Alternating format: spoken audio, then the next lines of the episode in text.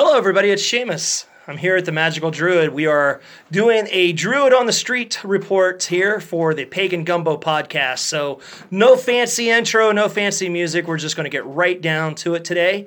I am here with uh, Columbus, Central Ohio actor extraordinaire Michael Gwydion Reams. And uh, uh, Gwydion has uh, been our Krampus for the last five years and uh, has done a lot of other. Um, voiceover work and acting here in town, and we're going to talk about a little bit about that and what that means. And he's also, I, I, I would assume, you self-identify as a pagan, a druid, and a chaos magician. Uh, yes, that is correct. so we're going to talk about some of that that that as well. But um, we'll just get started with um, uh, a softball question. Um, several years ago we started the Krampus parade and, and you were uh, kind enough to develop costume and, and kind of take on that mantle, that role of Krampus. Um, is that uh, one of the most uh, elaborate um, get-ups that you you do to, to, get ready with all the makeup and everything? Uh, actually, yeah. I uh, on the side I do uh, a lot of cosplay for conventions and stuff, but the the makeup specifically for Krampus takes a good hour and a half because it's something that you want to be able to skirt the line between looking scary but not too scary for kids. So you want to have that those like gray and green tones to the makeup and, and things like that uh, without coming off as looking really childish. So so yeah, luckily my my wife, uh, who's also a uh, cosplayer, Crystal uh, actually uh, does my makeup for me. I try to behave with her as best I can while she does that. But yeah, it, it's uh, close to an hour and a half for just the makeup itself. And designing the costume probably took a separate uh, two to three weeks of finding the right materials, putting them together, seeing what works, what doesn't work, and it's always under a uh, state of oh let's try this next time or let's try that next time. Yeah every time i see it there's been something added. You mm-hmm. got to really pay attention. You mentioned cosplay. I know you do a dr octopus. Yes. Uh, what, what's some of the other? Um let's see. Well the uh over the years i have done uh, alex from uh, clockwork orange. I have a uh a uh bojack horseman which is a- and the one that i have is actually kind of a mashup between My Little Pony and BoJack Horseman. I call it My Little BoJack. So it's a, a lot more uh, cartoonish, uh, childish head that I have, but with the uh, the the standard suit that you would see him in, with the T-shirt, the the the the jacket, the jeans, and stuff. So I've I've done that at a couple of conventions. Uh, see, yeah, Doctor Octopus is one that I, I break out every so often. I have one that I call uh, Fanboy. He's actually a combination of Deadpool, Doctor Who, Star Trek, Star Wars, and uh, Firefly. Oh. well, you've managed to get them all. Then. yes, and it's one of those things where uh, fans in the community either love it because they see just how fun and ridiculous it is, or they get very upset because they think that you're mocking their particular fandom. And yes, yes, you are. yeah, yes, as, as, is my nature. So I've had a, the pleasure of seeing you locally in a, in a few different plays. Um, is there a part that you've done over the last few years that you really enjoyed most? Uh, yes, Giles Corey. Uh, that is the character from uh, the Crucible. Um, that was actually probably the the hardest working show that I had to do. Uh, if you're not familiar with the character, or if you only kind of heard of it peripherally, the best thing that he is known for, and he is actually a historical figure, because the Crucible is a uh, play written by Arthur Miller that is about the Salem witch trials, while also simultaneously being about the McCarthy hearings and trying to uh, find out who's a communist and who's not. So on one level, it's witch trials. On the other level, it's witch trials. Right. but uh, Giles Corey was someone who was accused of uh, witchcraft at one point. And one of the techniques that they used to use in uh, Massachusetts was a thing known as pressing, where they would actually put you between two boards and keep putting large boulders on you to get you to confess. And it is actually in the historical record when, when you research uh, Giles Corey that uh, he refused to confess, and the, one of the last things that he said was more weight. He, he was, in essence, a 80 year old man challenging the authorities mm. to kill him because he wasn't going to confess to being a witch because he wasn't. Nice. I I know, and I'm I I'm old and forgetful, mm. so I don't remember the story titles. But how hard is it for you? I know I, I watched one. I don't know, it was Redheaded Stepchild or something. I, I don't remember. Oh, uh, probably White-Headed Boy. There you go, White-Headed yes. Boy, and, and you had an accent in that. Yes, uh, that uh, that's actually uh, an Irish accent that I do occasionally. I've done it for a couple of different shows. Uh, accents are always hard to get into. One of the techniques that that they teach you is to have like a uh, a phrase to start off with. Um, but I've done Irish for Renaissance fairs, uh, stage productions, things like that.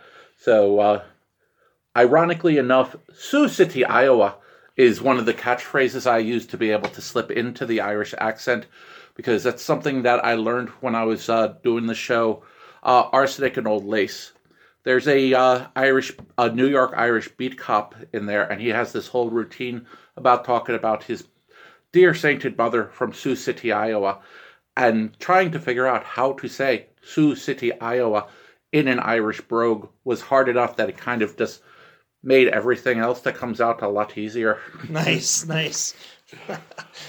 so once you've learned that, then uh, that's a technique that you can you can go back to. Yes. Um, yeah. Uh, a lot of times, uh, I find I kind of have a Keith Moon approach to acting, and what I mean by that, you get really high. Well, not anymore. Oh, okay. but uh, no, he he was someone that even though he was a great drummer, if he was not actually working in the studio or on tour, he did not pick up his drumsticks, okay. and it was almost a matter of having to relearn each time he went back into the studio. Gotcha. And that's how it is for, for me a lot of times. Each new show is a new learning experience, a new technique that I'm teaching myself or re- relearning and adding to my toolbox. Now, what was the show that I, I watched uh, that you and the other guy was in New York Park together? Uh, that that was a uh, a one act play called Zoo Story by Edward Albee. Um, the basic story is that uh, this person, this guy just walks up to another guy sitting on a bench. My character is on the park bench reading the newspaper. The stranger walks up to him, starts talking to him about going to the zoo. It evolves into this whole uh, long interaction of each of them talking about their lives and stuff, and ends with one of the two characters dying on stage. To avoid spoilers, I won't go into much more, but it is something that from the start of that 40 minutes to the end, you would have no way of knowing that that's where it's going to yeah, end up right. going.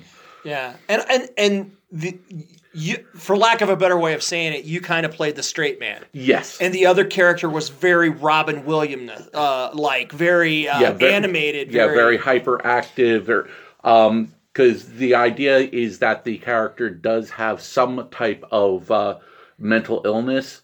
The the play itself was written in the fifties, so um, didn't know a lot of how to portray mental illness at that point. So it you really have to find those ways of being honest to the illness, right? Uh, and not just make it a a uh, a farce. A, a, Bugs Bunny. Yeah. Yeah, yeah, yeah. Like, I, oh, I, am loony now.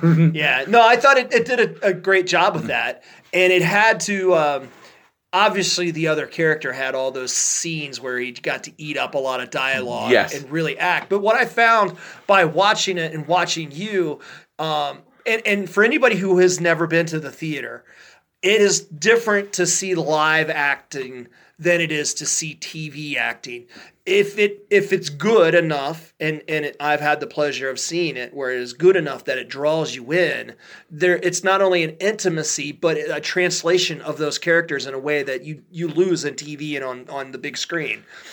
And what I found was, as much as he was doing this um, scene eating dialog and this frantic behavior, how important you as a straight man had to, to be in that moment. You, how hard was that for you? Because you really had to focus and almost like hand feed him so that he could continue to do that. Yeah, uh, being in the moment is is something. It, it's a weird skill that actors have to have because, on one level, it's hard to be in the moment because you've just spent six weeks uh, repeating this same script nearly every single day, so you know what you're going to say, you know what the other person is, is going to say, but you really have to listen because as actors, we're always trying to throw little nuances in and if the person that you're acting against does something just a little bit different and you're not responding to it, Right. then the audience is going to pick that up. Even if they can't specifically say, oh, he didn't do something, they're just going to feel. The illusion's gone Yeah. for a moment. Yeah. Right. Right. So, so yeah, it, it's really a matter of just not just listening to the words, but listening to the tones, listening to little things that happen. And because it's live theater, you skip a line by accident, you uh, you trip over something, you have to incorporate that in It- yeah. and make it seem as much part of this the, of what you're doing as possible, so that way you're not drawing negative attention to So it. it, it's always an element of improv. Yes. If if whoever set the stage didn't set something the same way, and and that happens all the All the time, with with uh, stage productions. The there is literally no such thing as the same show two times in a row. I would imagine. Now, is it difficult when you're in a, a production and you're playing multiple characters? Um, what's difficult with that because uh, I've done a production of uh, a Christmas Carol where I was uh, Bob Cratchit, I was a uh, a character from Scrooge's past, and I was also uh, one of the characters that was going through Scrooge's belongings after he died. Okay. Um, and the hardest part with that is really making sure that each of those characters, not just visually, but uh, how how they hold their body, how they do their voices, are very uh, different. Because you have to continue that illusion, and people's like, I've already seen this guy. right? I see. Yeah, yeah, yeah. Yeah, so so it is definitely a, a matter of okay, I know what I'm doing for this one character. I have to make sure that nothing I'm doing it with that character I do with either of the other two. And some and sometimes as a character actor, props and costumes really help you mm-hmm. find those distinctions and if necessary even hide behind those props and costumes. Well, I've noticed just you getting ready for Krampus, like you you you you become Krampus. You're not a guy in a Krampus mm-hmm. mask. You actually take on that that that energy and that role. That that how how valuable and and, and does it play? Do, does your your your uh, spirituality and your magical systems does that help? Uh, actually, yeah, I I've found that uh, I've been a professional actor for about twenty years now. I've probably been a practicing pagan of one flavor of or another for about thirty years, and yeah, they pretty much do really blend into each other. Uh, the idea if if you're able to inhabit a character that helps you uh, in your spiritual path, if you're trying to invoke a uh, a spirit or a deity into you, especially for public ritual, where you you're trying to, the more you could physically act like uh, the entity of the season, the more likely that entity would partially inhabit you and speak through you. If if you if you do the research, you know what they do, you know how they are. It's easier to create that space for them. Well, it's familiar to them. Yes. Yes, it's a home base for them as well. Right. Gotcha, gotcha. Um, so you said you've been practicing uh, paganism for twenty some years. Right. Did you start as a druid, or did you find Uh, your way to druidism? I actually found my way to to uh, Druidism. I I started like a lot of people with Wicca. Uh, so yeah, it's easy to make the uh, the joke that Wicca is the gateway drug to every other faith. Um, it's a great foundation, though. yeah. Oh yeah. Uh, and within the uh, coven that I was in, I eventually made it up to uh, second degree. Uh, they did do of. It was a very eclectic uh, Wiccan group that did borrow a lot from both uh, Scott Cunningham and uh, Raymond Buckland. Sure. Well, I mean, those were the two that were around. Yeah, especially in the 20 early years ago. I 90s, mean, yeah, yeah. Um, then through that started going okay let me just see what else is around and stuff and i was living in new jersey at the time and at rutgers university they actually had a uh, panel discussion of alternate religions and one of the uh, people that was on the panel representing was a was someone from a local adf dro- grove in uh, new jersey Okay. and started reading uh, their literature, and a lot of it ha- was both simultaneously funny and very insightful. So I'm like, okay, this is starting to resonate. Start went to a couple of rituals, started learning more about the distinctions, and was really starting to feel that it felt closer to what I was believing than the uh, the Wiccan tradition that I was in. With the Wiccan tradition that I was in, and again, this is not saying one is better than the other. It's more what felt right for me. Sure. So with the Wiccan tradition that we had, it was all gods and goddesses were reflections or aspects of a single god and a single goddess. And then switching over to ADF Druidry, uh, seeing each of the deities as distinct individuals, even if there is overlap, Right. uh, just felt more natural for me. Me too. Yeah. Humankind versus Bob. Right. Yeah. Uh, as a matter of fact, I've gotten to the point in my own personal practice that even uh, the best example I use is Dionysus and Bacchus would be the equivalent of two best friends in high school who play football. They have all these things in common, but they're still separate, Separate, uh, yeah. entities or separate Right. beings. Yeah. And now you've done tarot readings here at the store for uh, 10 years now? Uh, about that, Almost since we started. So, Yeah. yeah. Yeah, uh, I- I at least like when- six, seven years. Yeah. Um, how did you stumble into doing those? Uh, that was uh, through the uh, Wiccan group. It was uh, the Living Wicca Foundation was the name of the organization. They've gone defunct, as a lot of groups do, because it's hard to uh, maintain longevity in in this. But was learning tarot through that and tying it back to the acting and spirituality question that you had before. The first deck that I ever bought, and the one that I still use primarily to this day, is a Shakespearean tarot oh, wow. deck. Okay. So, and what the creator of that deck did was for each of the illustrations for, for all of the cards, they found some type of scene from a Shakespearean story and had a little quote that connected the Shakespearean scene to, To the that- traditional meanings of uh, the cards. They just came out with a Poe deck.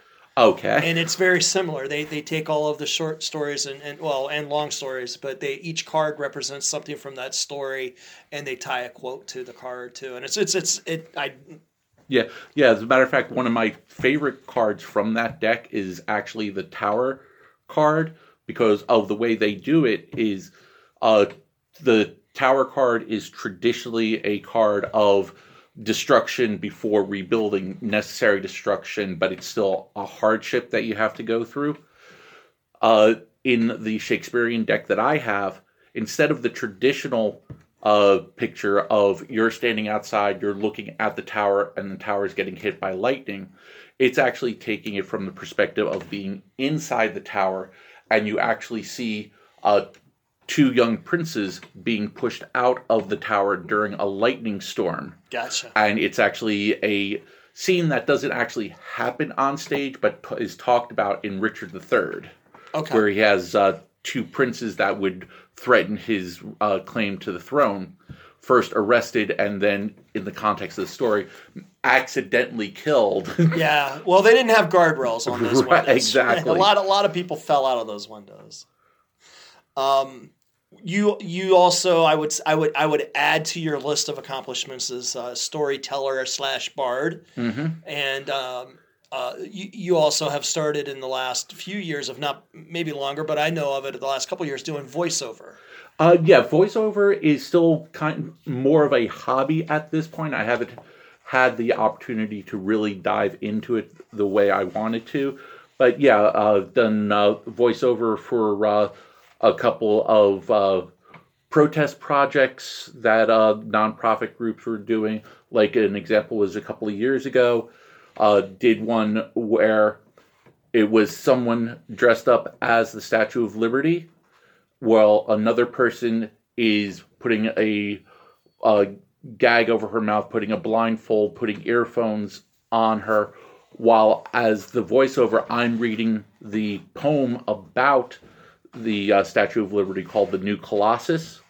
And it was a way of illustrating how uh, all of our rights are kind of being taken away and how people are turning a blind eye to things and stuff. So I've I've done a lot of things like that. I gotcha.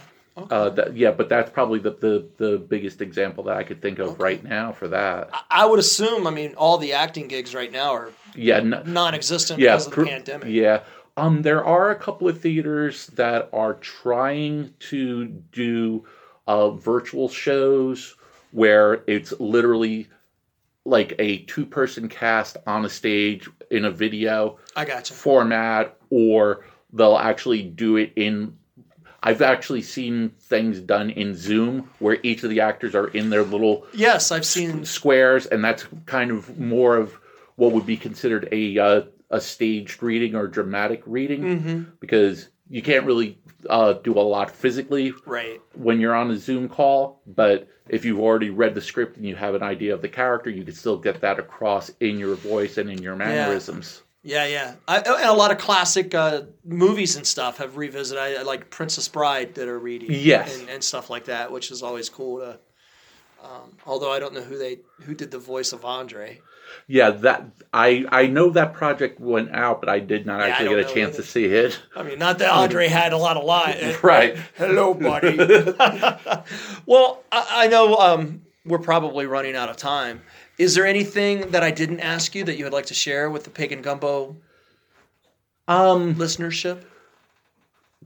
pretty much the only thing is obviously this year with us not being able to do the Krampus parade, that's kind of a big letdown for me. I'm hoping that in the future, uh, as the Krampus character, we'll be able to do more in the shop, not just uh, for the holiday itself. Um, and Krampus as a character was definitely something that does take a, a lot of improv skills. Uh, you do have to have an idea of who your particular Krampus is versus the all the other Krampuses that are out there. Because in doing the research, Krampus Krampus is a pack animal. You want to think of Krampus as a vampire as opposed to being Dracula. So it's not the Krampus, Krampus, it's yeah. a Krampus. Crumpin. Crampin. Did we Uh, ever decide Crump Eye? Uh, actually, from from the research that I've done, it's uh, Just Krampus, Krampus. Krampus singular, Krampus uh, plural. I gotcha. Okay. But so yeah, hopefully we'll be able to see you and everybody else in the future, both as Krampus and as myself. Yeah.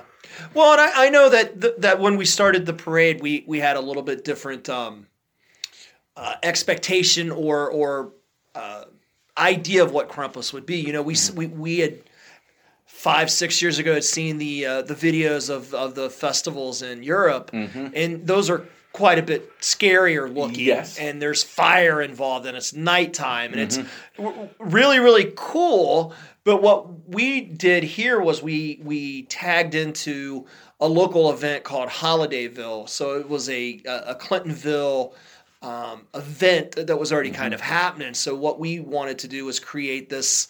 Uh, this idea of a holiday parade or walk or march um, that kind of you know, mirrored or mimicked the Santa Claus parade, but instead of, of Santa Claus, we wanted to use that that idea of Krampus or Krampus um, to to usher in the Yuletide season for the area. And so, uh, me, you know, we we had to be kid friendly because it was going to be during the day. It was going to be an event that kids could come to. So. I know a lot of that went into your idea when you were making the Krampus character, and I Mm-hmm. yeah, think so so I ended up instead of going towards a scary character, uh, was leaning more into the grumpiness and crankiness of the character, uh, seeing him as someone who's always in Santa's shadow, and kind of play it that way, and gave uh, gave him a very uh, gravelly voice, where Krampus's voice is all the way down here and very grumbly and very rattly, and yeah, he, he wants people to celebrate, but he's also going to be if you're bad, I'm kidnapping you, I'm taking you to my mountain, you're eating spicy vegetables, and you're listening to talk radio. Those are your punishments. And those are pretty bad punishments. yeah, and I've I've had kids cry over that because I've also been hired to actually go into people's houses as Krampus. Right. And obviously with the parents' permission they hire me and, whatnot, but the kids don't know what's Right, going right. on. Right. It's a visit from Krampus. Yeah, Like, so yeah. I'm uh, six feet tall and uh, big bodied, so when I come in in full uh, costume and regalia, even if I'm not trying to be scary, if you're four or six, I'm going to be terrifying anyway. Absolutely. So wanted to make sure that any quote unquote punishment that I did was scary for a kid, but also pretty ridiculous. Also, Right. That's- So, what kid wants to eat spicy vegetables? What kid wants to listen to talk radio? Alex Peaky. yeah, exactly. For you youngins out there, you'll have to Google that. Um, so, do you want to tell everybody uh, goodbye as Krampus? Can you do that? All right, folks. Want to?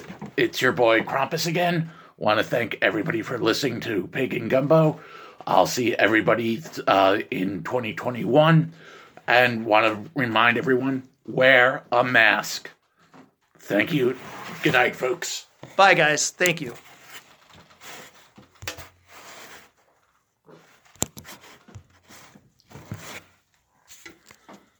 Sweet. All right, thank you. Yeah, let's go eat.